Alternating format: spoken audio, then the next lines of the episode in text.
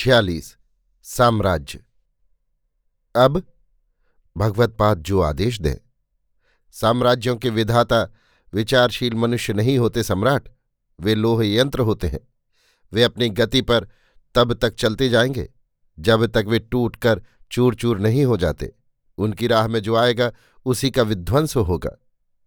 किंतु भगवान, जन्म का मूल उद्देश्य निर्माण है विध्वंस नहीं। फिर बाधाएँ यदि ध्वस्त न हो तब निर्माण का अतिरेक भी एक अभिशाप है सम्राट। यदि निर्माण ही के लिए ध्वंस हो? नहीं भगवान, आवश्यकता ही के लिए निर्माण होता है। तो जनपद को सैन्य बल से आक्रांत करने की क्या आवश्यकता है? निरंतर युद्ध कितनी घृणा, संदेह और वैर बिखेरते हैं। परंतु व्यवस्था भी तो स्थापित करते हैं। व्यवस्था जहाँ अधिकार पर आरूढ़ होती है, वहाँ जनपद कल्याण नहीं होता। वो व्यवस्था जनपद कल्याण के लिए होती भी नहीं। अधिकारारूढ़ कुछ व्यक्तियों ही के लिए होती है, जिनकी आवश्यकता इतनी बढ़ जाती है कि वे जनपद के संपूर्ण प्राण, धन और श्रम अपहरण करके भी भूखी और प्यासी ही बनी रहती हैं। किंतु भगवान, शक्ति का विराट संगठन सदैव जनपद का रक्षण करता है। कहाँ? कुरुक्षेत्र में आर्यों और संकरों की चरम शक्ति का प्रदर्शन हुआ, परंतु शक्ति संचय के द्वारा जनपद कल्याण करने में वासुदेव कृष्ण कृत नहीं हुए। कुरुक्षेत्र में केवल महाविनाश ही होकर रह गया। इसमें दोष कहाँ था? आपात दोष था? किस सदुद्देश्य से कुरुक्षेत्र में अठारह अक्षोहणी सैन्य का संहार किया गया? जनपद कल्याण की किस भावना से पृथ्वी के लाखों तरुणों को बर्बर पशु की भांति उत्तेजित करके एक दूसरे के हाथ से निर्दयतापूर्वक वध करा डाला गया? पांडवों को राज्य का भाग दिलाने के लिए जनपद का इतना धन, जन क्यों क्षय किया गया? सम्राट, आज आप भी वही प्रयोग कर देखिए। नई नई सेनाएँ भर्ती कीजिए, उनके द्वारा जनपदों को लुटवाइए। फिर उस लूट का कुछ स्वर्ण, उन भाग्यहीन मूर्ख तरुण सैनिकों के पल्ले बाँध दीजिए, जो निरर्थक नरहत्या को वीर कृत्य समझते हैं।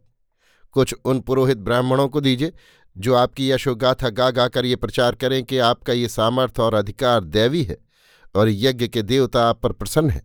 बस शेष संपदा आप जैसे चाहें भोगिए। लक्षावधि निरीह जनपद उसे सहन कर जाएगा। भगवान वादरायण कुछ देर दूर क्षेत्रज में टिमटिमाते तारे को देखते रहे, फिर उन्होंने कहा, सम्राट, आर्यों ने अपने पाप का फल पा लिया। उन्होंने जीवन में भूलों पर भूलें की।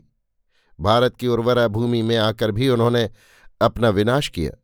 हिमालय की उस ओर से आने वाली कुरु पांचालों की शाखाओं से यदि उत्तर कुरु के भरतों का संघर्ष न होकर दोनों की संयुक्त जाति बनती तो कैसा होता?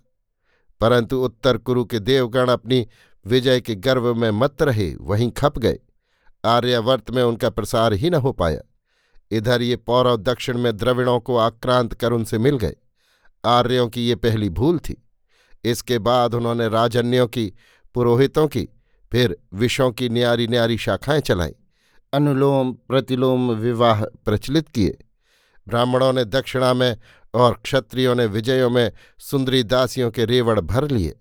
परिणाम वही हुआ जो होना था। अनगिनत वर्ण संकर संतानें उत्पन्न होने लगीं। पहले उन्होंने उन्हें पिता के कुलगोत्र में ही रखा और दाय भाग भी नहीं दिया, परंतु बाद में उन्हें इन आर्यों ने अपने कुलगोत्र से च्युत कर दिया। दाय भाग तब भी नहीं दिया पहले प्रतिलोम संतान ही संकर थी। अब अनुलोम, प्रतिलोम प्रत्येक संतान संकर बना दी गई और उन्हें अपना उपजीवी बनाकर उनकी पृथक जातियाँ बना दी गईं। ये आर्यों की दूसरी भूल थी। सभी संकर मेधावी, परिश्रमी, सहिष्णु एवं उद्योगी थे, जैसा कि होता ही है। आर्य अधिकार मद पी, मद्यप, आलसी, घमंडी और अकर्मण्य होते गए। अब वे या तो थोथे यज्ञाडंबरों की हास्यास्पद विडंबना में फंसे हैं या कोरे कल्पित ब्रह्मवाद में। इसी से सम्राट आज आर्यों में प्रसेनजित जैसे सड़े गले राजा रह गए। आज संपूर्ण भरतखंड में आर्य केवल प्रजावर्गीय रह गए हैं। राजसत्ता उन कर्मठ संकरों के हाथ में आती जा रही है। एक दिन भाग्यहीन प्रसेनजित अति दयनीय दशा में प्राणों के भार को त्यागेगा। किंतु भगवान, मेरा स्वप्न क्या सत्य होगा? जम्बूद्वीप पर अखंड साम्राज्य स्थापन का? इसके लिए तो पूर्व में आपका उद्योग चल ही रहा है। उधर पश्चिम में पार्श्व सम्राट भी इसी आयोजन में है। परंतु भगवान, आर्य कभी उसे ना अपनाएँगे। क्यों नहीं? बहुत बार उसने इंद्रपद ग्रहण किया है। सभी आर्यों ने तो उसका पूजन किया।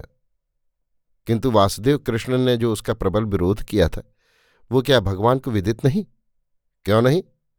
भगवान, मैं शिशु नागवंशी बिंबसार, वासुदेव कृष्ण का अनुवंशी हूँ, आर्य नहीं। मैं पार्श्व सम्राट का विरोध करूँगा। सम्राट की इस वासना को मैं जानता हूँ। तो भगवतपाद का अब मुझे क्या आदेश है? सम्राट तुरंत राजगृह जाए। किस लिए भगवान? राजगृह में कुछ घटनाएँ होने वाली हैं। अच्छी या बुरी, ये सम्राट को समय पर मालूम होगा, परंतु उन्हें दोनों ही प्रकार की घटनाओं को देखने की आशा रखनी चाहिए। यही भगवतपाद का मुझे आदेश है। राजगृह में शीघ्र ही श्रमण गौतम पहुँचेंगे। वे सम्राट को समुचित आदेश देंगे। भगवान वादरायण फिर नहीं बोले। एक बारगी ही वे समाधिस्थ हो गए। इसी समय मधु ने कहा, सम्राट के सैनिक आ पहुँचे हैं। वे सम्राट को अपना अभिवादन निवेदन कर रहे हैं सम्राट ने भगवान वादरायण के चरणों में साष्टांग प्रणाम किया और चल दिए। सैतालीस, दास नहीं, अभिभावक। पूरा दिन चारों अश्वारोहियों ने घोड़े की पीठ पर व्यतीत किया। वे नगर, जनपद, वीथी सबको बचाते हुए गहन वन में चलते ही गए। मार्ग में दो एक हिंसक जंतु मिले। शंब ने उनका आखेट किया, परंतु सोम अत्यंत खिन्न मुद्रा से सबके आगे आगे जा रहे थे। उनमें बातचीत का भी दम नहीं था। उनके पीछे कुंडनी राजकुमारी को दाहिने करके चली जा रही थी। राजकुमारी अत्यंत मिलान, थकित और शोकाकुला थी। परंतु जब जब उनसे विश्राम के लिए कहा गया, उन्होंने कहा, नहीं, चले ही चलो, मैं और चल सकती हूँ। शंब सबके पीछे चारों ओर देखता, सावधानी से चल रहा था। एकाध बात कुंडनी कर लेती थी, फिर सन्नाटा हो जाता था। कभी कभी वायु लंबे वृक्षों और पर्वत कंदराओं से टकराकर डरावने शब्द करती थी। कुमारी का चेहरा पत्थर की भांति भावहीन और सफ़ेद हो गया था, और उनके नेत्रों की ज्योति जैसे बुझ चुकी थी। सोम ने अति विनय से एक दो बार कुमारी से विश्राम कर लेने और थोड़ा बहुत आहार करने को कहा था। परंतु कुमारी बहुत भीत थी। उन्होंने हर बार भीत दृष्टि से कुंडनी की ओर ताककर कहा, नहीं हला, अभी चले चलो। धूमकेतु थका नहीं है, मैं भी थकी नहीं हूँ। सोम कुमारी की व्यग्रता तथा वैकल्य को समझते थे। इसी से वो चुप हो रहे। वे चलते ही गए। मध्यान्ह की प्रखर धूप धीमी पड़ गई। अश्वारोही और अश्व एकदम थक गए। सोम ने एक ऊँचे स्थान पर चढ़कर चारों ओर दृष्टि फेंकी। कुछ दूर उन्हें बस्ती के चिन्ह प्रतीत हुए। उन्होंने तनिक रुककर शंभ से कहा, शंभ, आखेट का ध्यान रख। और फिर कुंडनी के निकट जाकर कहा, वहाँ बस्ती मालूम होती है। आज रात वहीं व्यतीत करनी होगी। और उसने बिना उत्तर की प्रतीक्षा किए उधर ही प्रस्थान कर दिया। सूर्यास्त होने तक ये लोग नगर उपकूल में पहुँच गए। नगर में न जाकर उन्होंने नगर के प्रांत भाग में अवस्थित एक चैत्य में विश्राम करना ठीक समझा। चैत्य बहुत पुराना और भग्न था। उसके एक कक्ष की दीवार बिल्कुल टूट गई थी, फिर भी वहाँ विश्राम किया जा सकता था। निकट ही एक पुष्करणी थी, अश्वों ने जल पिया और अश्वारोहियों ने भी। राजकुमारी के विश्राम की संपूर्ण व्यवस्था कर सोम ने चिंतित भाव से कुंडनी की ओर देखा। शम ने एक सांभर मारा था। उसकी ओर निराशा से ताक कर सोम ने कहा, कुंडनी, ये क्या राजनंदिनी के आहार के लिए यथेष्ट होगा? परंतु क्या किया जाए? नगर में जाने से कदाचित थोड़ा दूध मिल सके, परंतु आज आखेट पर ही रहे। शंभ अपनी सफलता पर बहुत प्रसन्न था, सांभर बहुत भारी था। उसने जल्दी जल्दी राजकुमारी और कुंडनी के विश्राम की व्यवस्था की और हरणी का मांस भूनने लगा। सोम ने कहा, तनिक इधर उधर मैं देख लूँ, यदि थोड़ा दूध मिल जाए। उन्होंने अपना बर्छा उठाया और चल दिए। निवृत्त होकर कुंडनी ने कुमारी के मनोरंजन की बहुत चेष्टा की। वो उनके निकट आकर बातें करने लगी। कुंडनी ने कहा, राजकुमारी प्रसन्न हो। भाग्य दोष से समय को समय जीवन में आता ही है। इतना खिन्न ना हो राजकुमारी। खिन्न नहीं हूँ हला लज्जित हूँ। तुम्हारे और तुम्हारे सौम्यदास के उपकार के लिए। कब कैसे बदला चुका सकूँगी? राजकुमारी हम सब तो आपके सेवक हैं। आपको कभी सुखी देखकर हमें कितना आनंद होगा? कुंडली ने आर्द्र होकर कहा, किंतु सखी, क्या सचमुच वो वीर तुम्हारा दास है? राजकुमारी ने नीची दृष्टि से सोम की ओर देखकर कहा, मेरा ही नहीं, आपका भी राजनंदनी? नहीं नहीं, उसका तेज, शौर्य, सत्साहस श्लाघ्य है। वो तो किसी भी राजकुल का भूषण होने योग्य है। फिर उसका विनय और कार्य तत्परता कैसी है? इसकी उसे शिक्षा मिली है, हला। क्या नाम कहा? सोम। हाँ सोम। और उस दास के दास का नाम शंभ। जी हाँ दास के दास का शंभ। कुंडनी हंस दी। राजकुमारी होठों ही में मुस्कुराई। उन्होंने कोमल भाव से कहा, सखी, इस विपन्न अवस्था में ऐसे अकपट सहायक मित्रों से दासवत व्यवहार करना ठीक नहीं है। वे हमारे आत्मीय ही हैं। किंतु राजनंदिनी, दास दास है। सेवा उनका धर्म है, उनके प्रति उपकृत होना उन्हें सिर चढ़ाना है। ऐसा नहीं, हला, अंततः मनुष्य सब मनुष्य ही है, और वो तो एक श्रेष्ठ पुरुष है, मैं उन्हें दास नहीं समझ सकती। तो आप राजकुमार समझिए राजनंदिनी, ये आपकी हृदय की विशालता है। नहीं, वे राजकुमार से भी मान्य पुरुष हैं, हला। राजकुमारी का मुँह लज्जा से लाल हो गया और आँख से आँसू झरने लगे। इसी समय सोम कुछ आहार, द्रव्य और थोड़ा दूध ले आए। शंभ ने भी हरिण को भून भान लिया। राजकुमारी क्षण भर को अपनी विपन्न अवस्था भूलकर फुर्ती से आहार को स्वयं परोसने लगी। उन्होंने पलाश पत्र पर आहार संजोकर अपनी बड़ी बड़ी पल के सोम की ओर उठाई और कहा, भद्र, भोजन करो। सोम ने विनयवनत होकर कहा, नहीं राजनंदिनी, पहले आप और कुंडनी आहार कर लें, पीछे हम लोग खाएँगे। नहीं नहीं, ऐसा नहीं। दास का निवेदन है। दास नहीं, भद्र अभिभावक कहो। राजनंदिनी का गला भर आया। उन्होंने फिर उन्हीं भारी भारी पलकों को उठाकर सोम की ओर गीली आँखों से ताका। उस मूक अनुरोध से वशीभूत होकर सोम ने और आग्रह नहीं किया।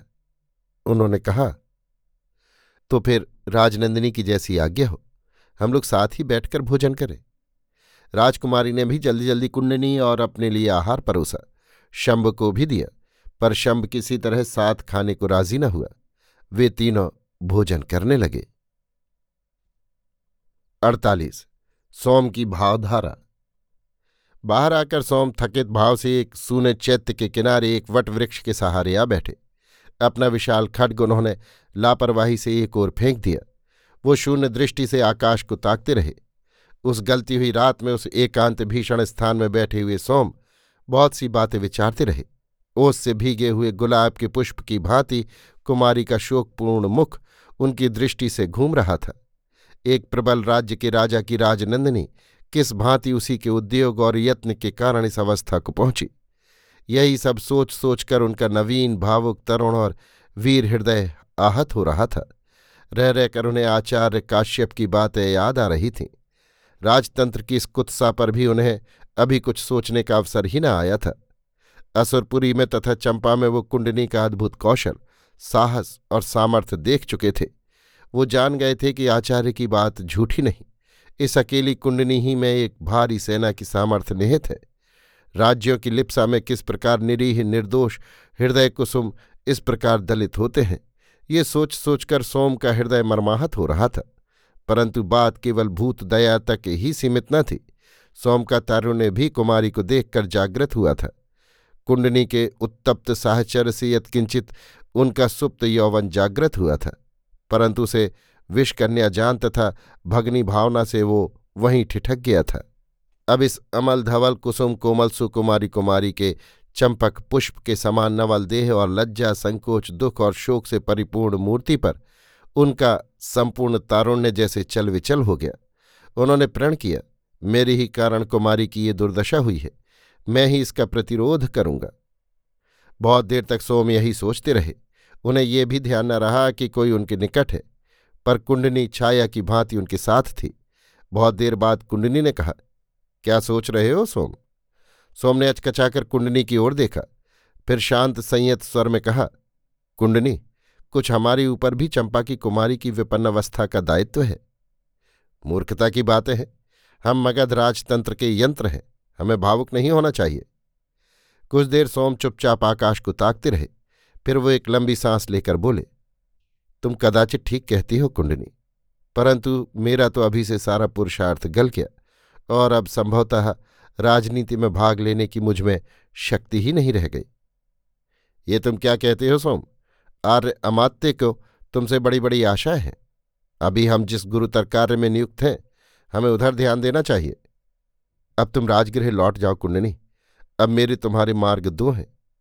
परंतु उद्देश्य एक ही है। संभवतः वे भी दो हैं। तुम राज सेवा करो और तुम, मैं राजकुमारी की सेवा करूँगा। कुंडनी हंस दी। उसने निकट स्नेह से सोम के सिर पर हाथ रखा और स्निग्ध स्वर में कहा, सोम, तुम्हें मालूम है कुंडनी तुम्हारी भगनी है? जानता हूँ। सो तुम्हारा एकांत हित कुंडनी को छोड़ और दूसरा कौन करेगा? तो तुम मेरा हित करो। क्या करूँ कहो? राजसेवा त्याग दो। कुंडनी ने हंसकर कहा, और तुम्हारे साथ रहकर राजकुमारी की सेवा करूँ। इसमें हंसने की क्या बात है कुंडनी? क्या ये सेवा नहीं है? है? फिर? उनकी सेवा कर दी गई। अर्थात उन्हें रानी से राह की भिकारणी और अनाथ बना दिया गया? सोम ने उत्तेजित होकर कहा, ये कार्य तो हमारा नहीं था। राज कार्य था प्रिय। हमने तो विपन्न अवस्था में उनका मित्र के समान साथ दिया है। तो कुंडनी, अब उनका क्या होगा? सोचो तो। कुछ हो ही जाएगा, जल्दी क्या है? अभी तो हम श्रावस्ती जा ही रहे हैं। नहीं, मैं राजकुमारी को वहाँ नहीं ले जाऊँगा। उन्हें कहाँ ले जाओगे? पृथ्वी के उस छोर पर, जहाँ हम दोनों अकेले रहें। कुंडनी को कहाँ छोड़ोगे? कुंडनी हंस दी। उसने फिर सोम के सिर पर हाथ फेरते हुए कहा, ये ठीक नहीं है प्रिय। तब विचार करो, राजकुमारी क्या सहमत होंगी? मैं कह दूँगा कि मैं दास नहीं हूँ। और मागध हूँ। उसका पितृहंता और राज्य विध्वंसक शत्रु। किंतु किंतु, सोम उत्तेजित होकर पागल की भांति चीख उठे। उन्होंने कहा, मैं उन्हें चंपा की गद्दी पर बैठाऊँगा। मैं मगध से विद्रोह करूँगा। ये तो बहुत अच्छी योजना है, सोम। फिर तुम अनायास ही चंपाधिपति बन जाओगे। किंतु राजकुमारी क्या तुम्हें क्षमा कर देंगे? इतना करने पर भी नहीं। ओह, तुम उनका मूल उन्हीं को चुकाओगे। और फिर उन्हें अपनी दासी बनाकर रखोगे? दासी बनाकर क्यों? और किस भांति? तुम राजकुमारी की विचार भावना की परवाह बिना किए अपनी ही योजना पर चलते जाओगे और समझोगे कि राजकुमारी तुम्हारी अनुगत हो गई। तो कुंडनी में राजकुमारी के लिए प्राण दूँगा। सो दे देना, बहुत अवसर आएँगे। अभी तुम चुपचाप श्रावस्ती चलो। राजकुमारी को निरापद स्थान पर सुरक्षित पहुंचाना सबसे प्रथम आवश्यक है। हम लोग छद्मवेशी हैं। पराय राज्य में राज सेवा के गुरुतर दायित्व से दबे हुए।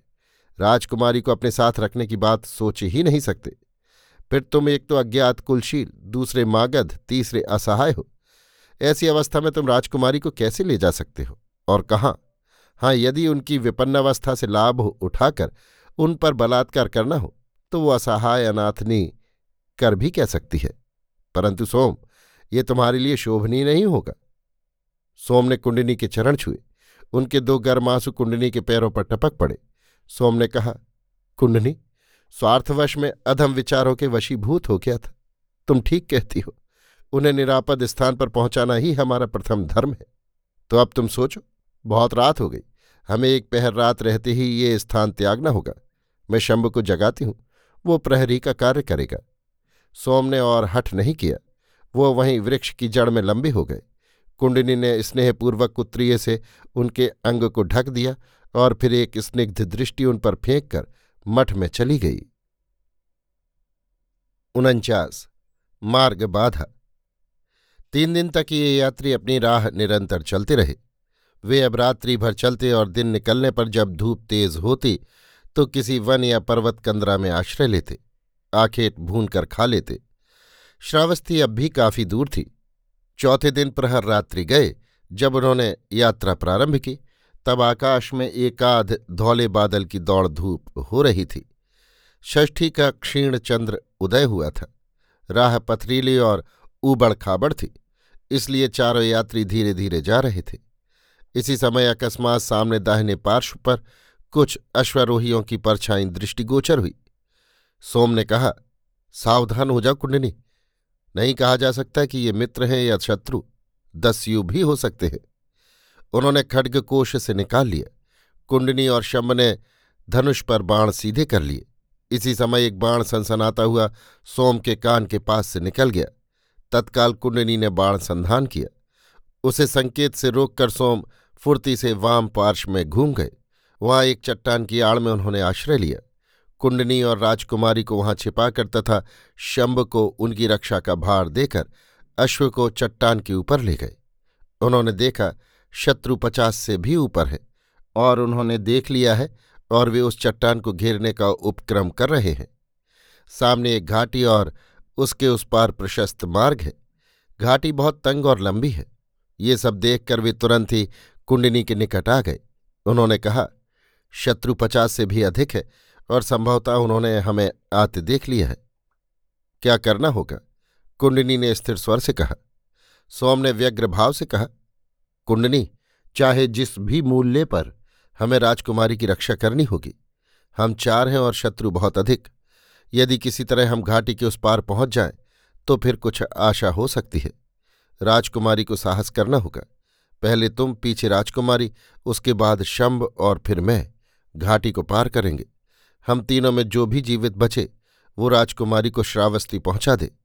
मैं शत्रु का ध्यान आकर्षित करता रहूँगा। तुम तीर की भांति पार जाकर चट्टान की आड़ में हो जाना। मैं उधर जाकर शत्रु पर तीर फेंकता हूँ।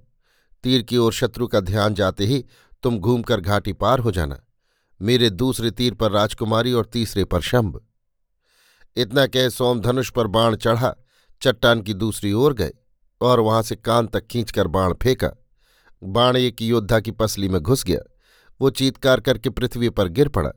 कुंडनी ने एक मर्म भेदनी दृष्टि राजकुमारी पर डाली। अश्व पर आसन जमाया और एक एड़ मारी। सेंधा अश्व तीर की भांति छलांग लगाकर घाटी के पार हो गया। उस पार जाकर कुंडनी ने संकेत किया और चट्टान की आड़ में हो गई। सोम ने संतोष की सांस ली और कुमारी के निकट आकर अवरुद्ध कंठ से कहा, अब आप राजनंदिनी, साहस कीजिए। आपका धूम्रकेतु असाधारण अश्व है। ज्यों ही मैं तीर फेंकू, आप अश्व को छोड़ दीजिए। उसने धूम्रकेतु की पीठ थपथपाई। राजनंदिनी ने दांतों से होठ काटे और उत्तरीय भली भांति सिर पर लपेटा। सोम ने बाण छोड़ा और राजकुमारी ने अश्व की वल्गु का एक झटका दिया। अश्व हवा में तैरता हुआ पार हो गया। सोम का मुख आनंद से खिल गया। अब उन्होंने शंभ की ओर मुड़कर कहा, शंभ यदि मैं असफल होऊं तो तू प्राण रहते राजकुमारी की रक्षा करना। शंभ ने स्वामी के चरण छुए। सोम ने फिर बाण फेंका। शंभ ने अश्व को संकेत किया। अश्व हवा में उछला और पार हो गया। अब सोम की बारी थी। परंतु अब शत्रु निकट आकर फैल गए थे। सोम ने अश्व को थपथपाया और एड़ लगाई। अश्व उछला और इसी समय एक बाण आकर सोम की गर्दन में घुस गया और सोम वायु से टूटे वृक्ष की भांति घाटी में गिर गया। शंभ चीतकार करके दौड़ पड़ा। राजकुमारी हाय कर उठी। कुंडनी का मुँह फक हो गया। राजकुमारी घाटी की ओर लपकी, परंतु कुंडनी ने हाथ पकड़कर उन्हें रोककर कहा, क्षणभर ठहरो हला, शंभ उनकी सहायता पर है। उधर से बाणों का मेह बरस रहा था। उनमें से अनेक शंभ के शरीर में घुस गए। उसके शरीर से रक्त की धार बह चली, पर उसने इसकी कोई चिंता नहीं की। वो मूर्छित सोम को कंधे पर लाद कर इस पार ले आया। और अश्वशंभ? कुंडनी ने उद्वेग से कहा, दोनों अश्व मर गए। शंभ ने हाफते हाफते कहा, बाण वहाँ तक आ रहे थे और शत्रु घाटी पार करने की चेष्टा कर रहे थे। कुंडनी ने कहा, शंभ, इन्हें राजकुमारी के घोड़े पर रखो और तुम मेरे साथ साथ आओ। एक क्षण का विलंब भी घातक होगा। इसी समय सोम की मूर्छा भंग हुई। उसने राजकुमारी को सामने देखकर सूखे कंठ से कहा कुंडनी तुम राजकुमारी को लेकर भागो। हम लोग, मैं और शंभ तब तक शत्रु को रोकेंगे। राजकुमारी ने आँखों में आँसू भरकर कहा, नहीं, आप मेरे अश्व पर आइए। व्यर्थ हम सब मारे जाएँगे। इसी बीच शंभ ने तीर मारकर दो शत्रुओं को धराशायी कर दिया। सोम ने साहस करके तीर खींचकर कंठ से निकाल दिया। खून की धार बह चली। राजकुमारी ने लपक कर अपना उत्तरीय सोम के कंठ से बाँध दिया और कहा, उठो भद्र, मेरे अश्व पर। नहीं राजकुमारी, तुम भागो। एक एक क्षण बहुमूल्य है। मैं आपको छोड़कर नहीं जाऊँगी। और वो सोम के वक्ष पर गिर गई। सोम के घाव से अब भी रक्त निकल रहा था। एक शत्रु घाटी के इस पार आ गया था।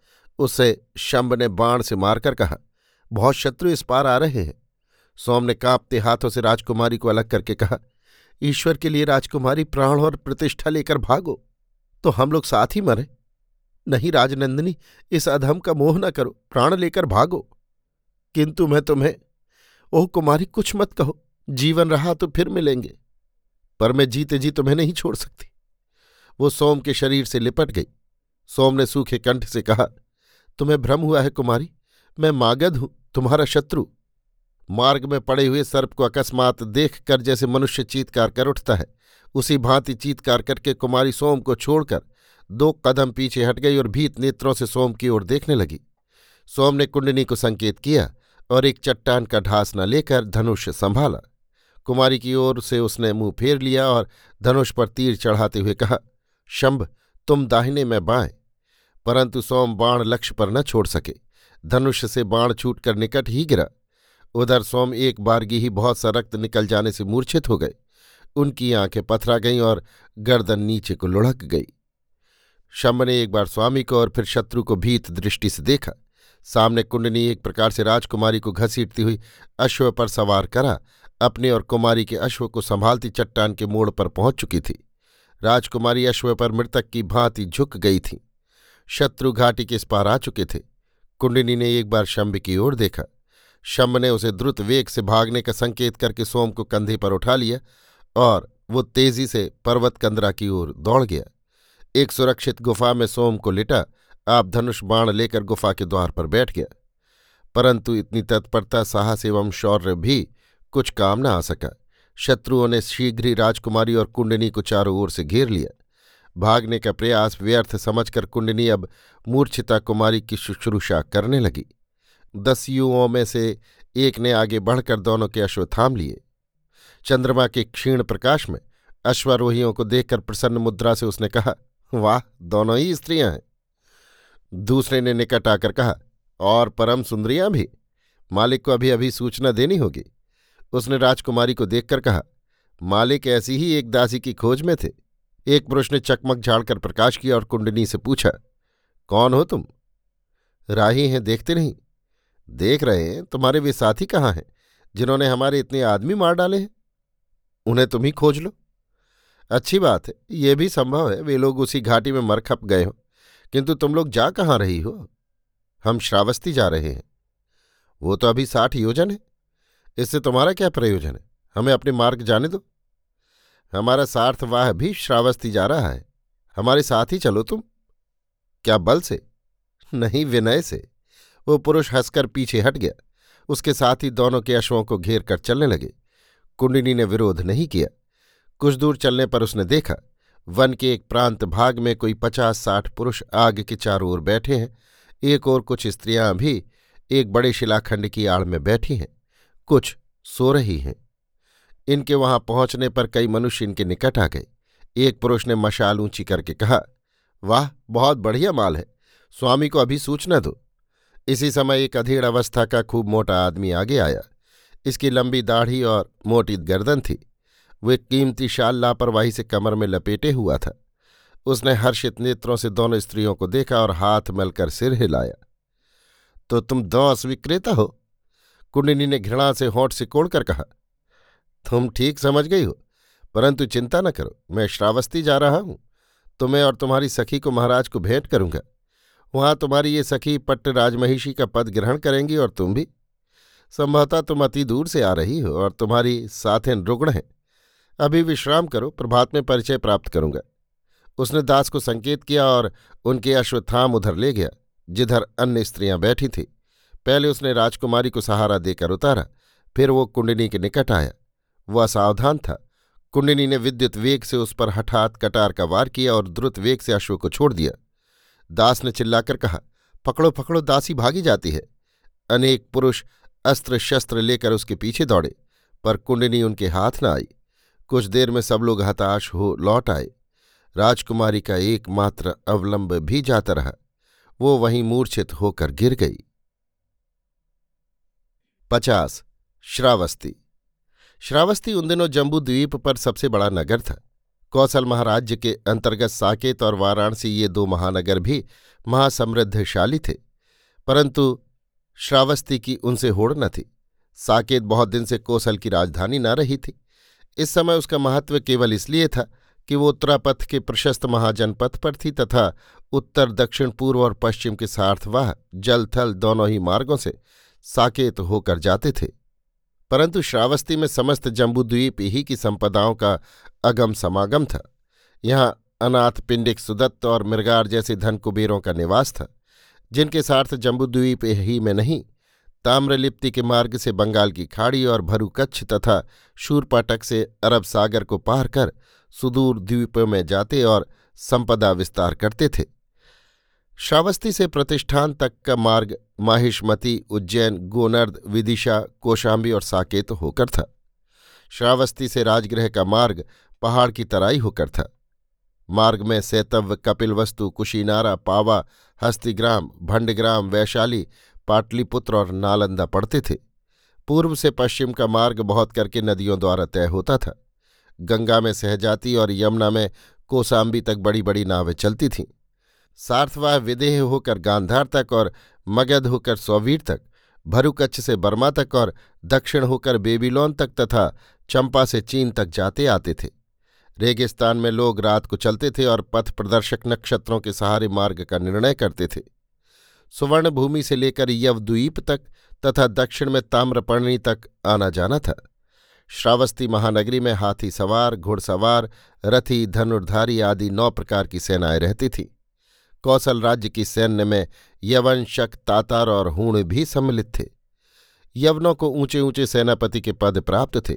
उच्चवर्गीय सेठियों, सामंतों, श्रमणों और श्रोत्रिय ब्राह्मणों के अतिरिक्त दास, रसोइये, नाई, उपमर्दक, हलवाई, माली, धोबी, जुलाहे झुआ बनाने वाले, कुम्हार मुहर्र मुसद्दी और कर्मकार भी थे।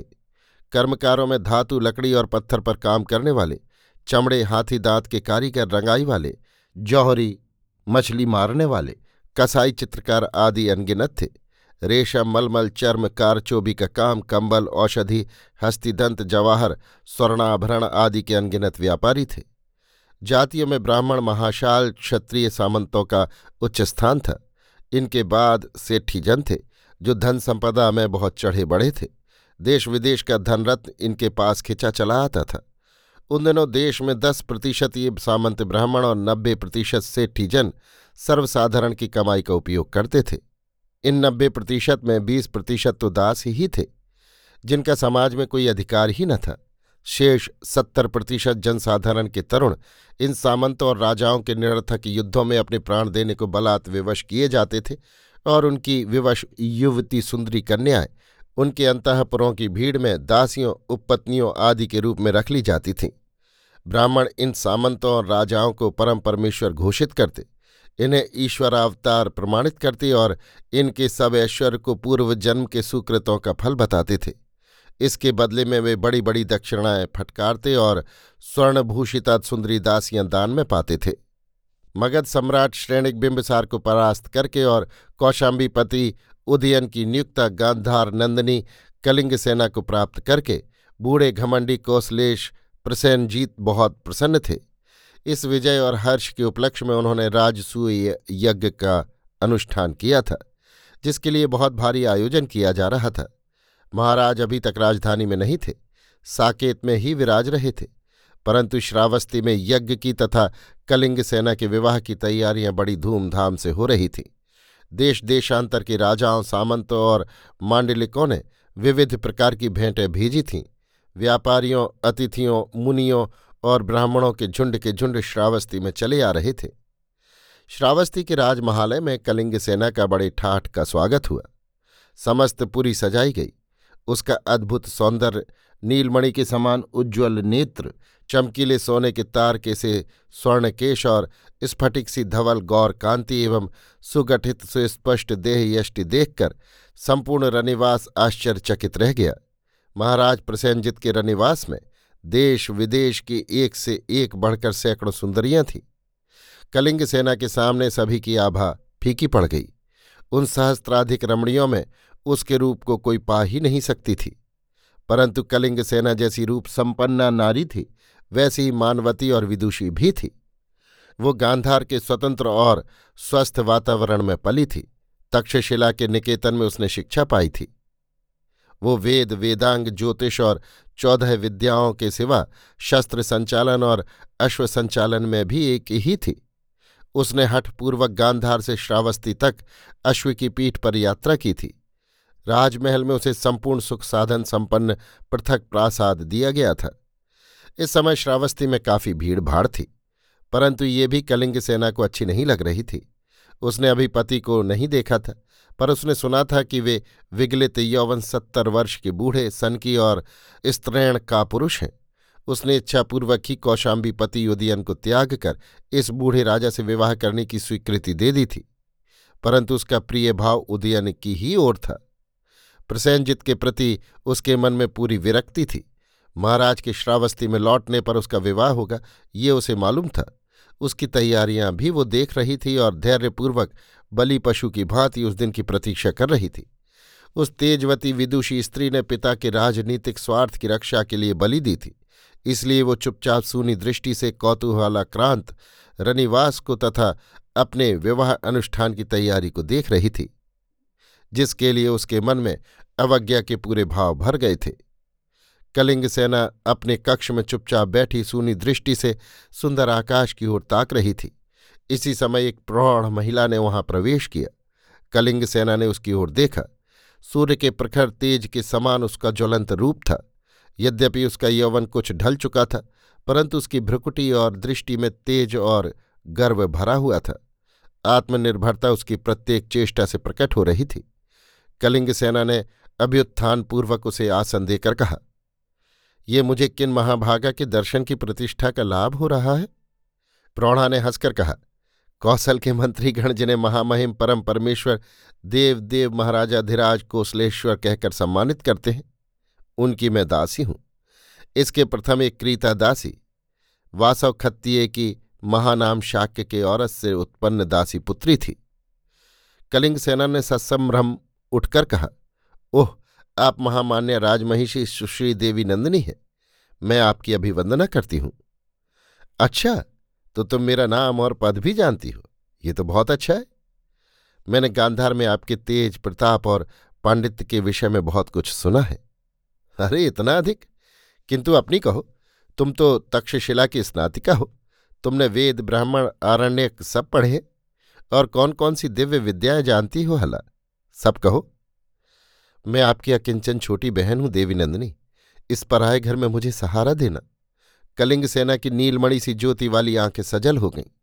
नंदिनी ने उसे खींचकर हृदय से लगाया और कहा, क्या बहुत सूना सूना लगता है बहन? अब नहीं, देवी, आपको पाकर। नंदिनी ने उसकी ठोड़ी ऊपर करके कहा, हताश मत हो, प्रारंभ ऐसा ही सूना लगता है, परंतु पराय को अपना करने ही में स्त्री का स्त्रीत्व कृतार्थ है। तुम्हें अपदार्थ को निर्माल अर्पण करना होगा। ये तो मैं कदापि न कर सकूँगी। तो राजमहिषी कैसे बनोगी? उसकी मुझे तनिक भी अभिलाषा नहीं है। तब घोड़े पर चढ़कर इतने चाव से इतनी दूर आई क्यों? नंदनी की व्यंगवाणी और होठों पर कुटिल हाथ से देखकर कलिंग सेना भी हंस दी हंसकर कहा, केवल आपको देखने के लिए। मुझे तो देख लिया, अब पतिदेव को भी देखना। उसकी मुझे साध नहीं है। नारी जन्म लेकर ऐसी बात? नारी जन्म ही से क्या हुआ? हुआ क्यों नहीं?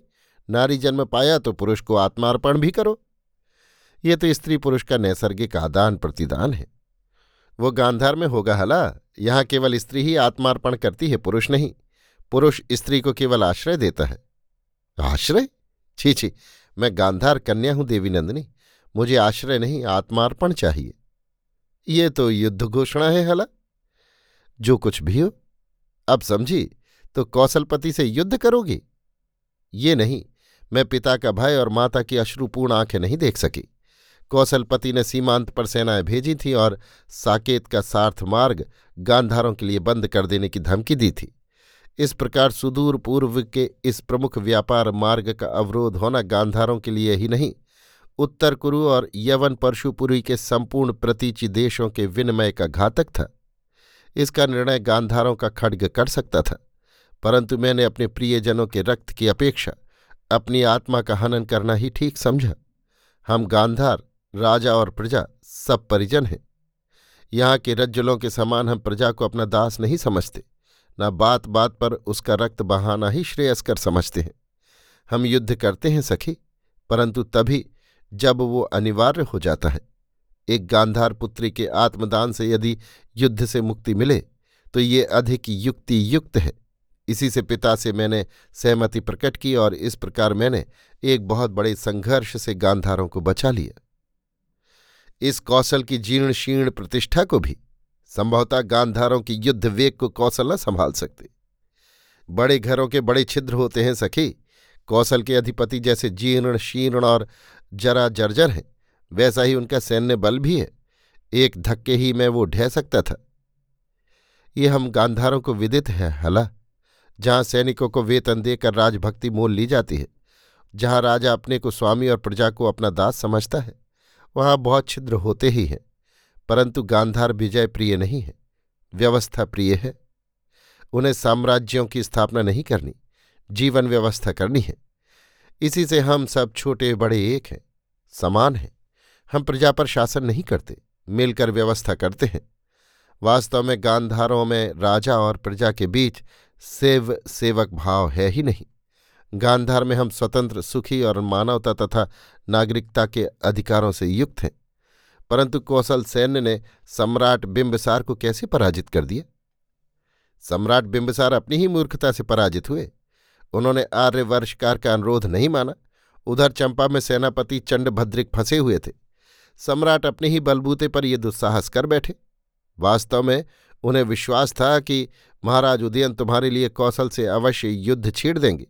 वे इसी सुयोग से लाभ उठाना चाहते थे।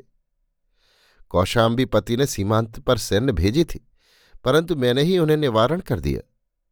सीमांत पर उनकी सैन्य अब भी पड़ी है, परंतु आर्य योगंधरायण ने किसी कारण से युद्ध छेड़ना ठीक नहीं समझा।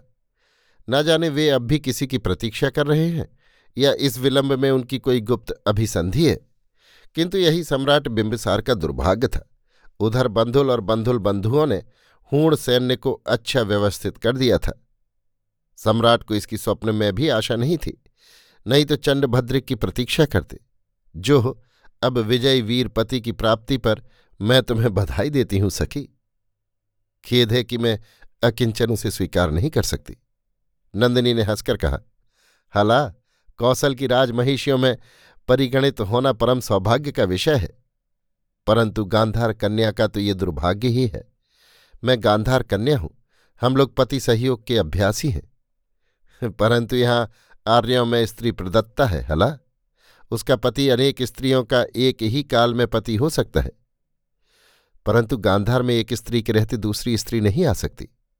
तो बहन उत्तर कुरुओं की पुरानी परिपाटी अभी वहाँ है? वहीं क्यों? परशुपुरी के पार्श्वों और एथेंस के यवनों में भी ऐसा ही है। वहाँ स्त्री पुरुष की जीवन संगनी है।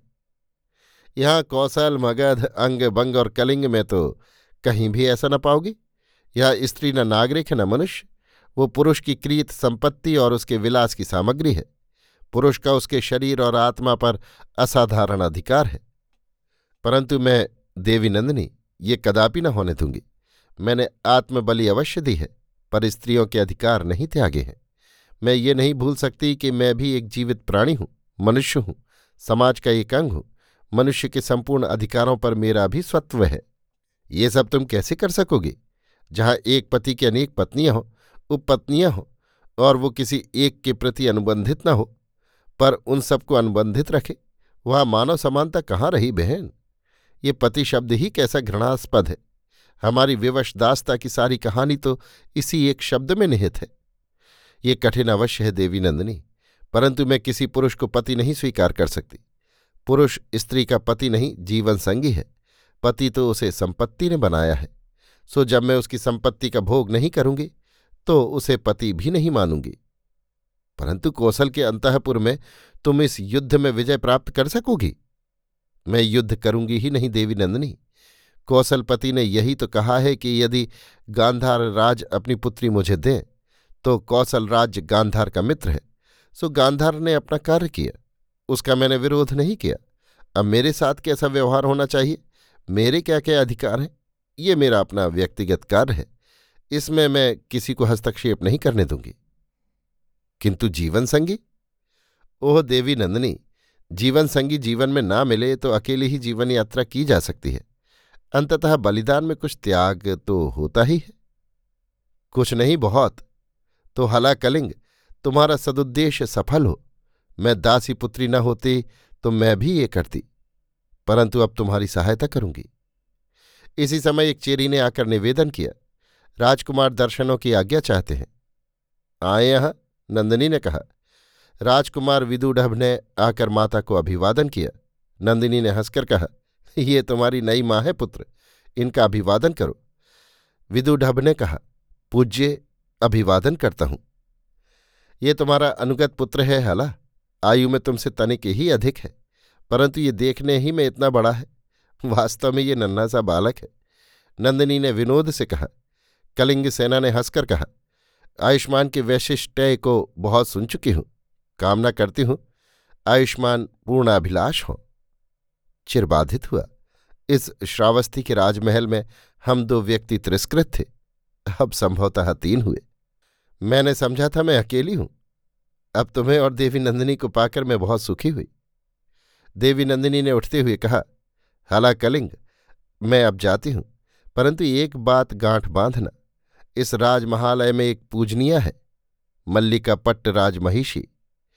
वे मेरी ही भांति एक नगण्य माली की बेटी हैं, पर मेरी भांति त्यक्ता नहीं। वे परम तपस्विनी हैं, उनके धैर्य और गरिमा का अंत नहीं है। उनकी पदवंदना करनी होगी। पूज्य पूजन से मैं असावधान नहीं हूँ, देवी नंदिनी।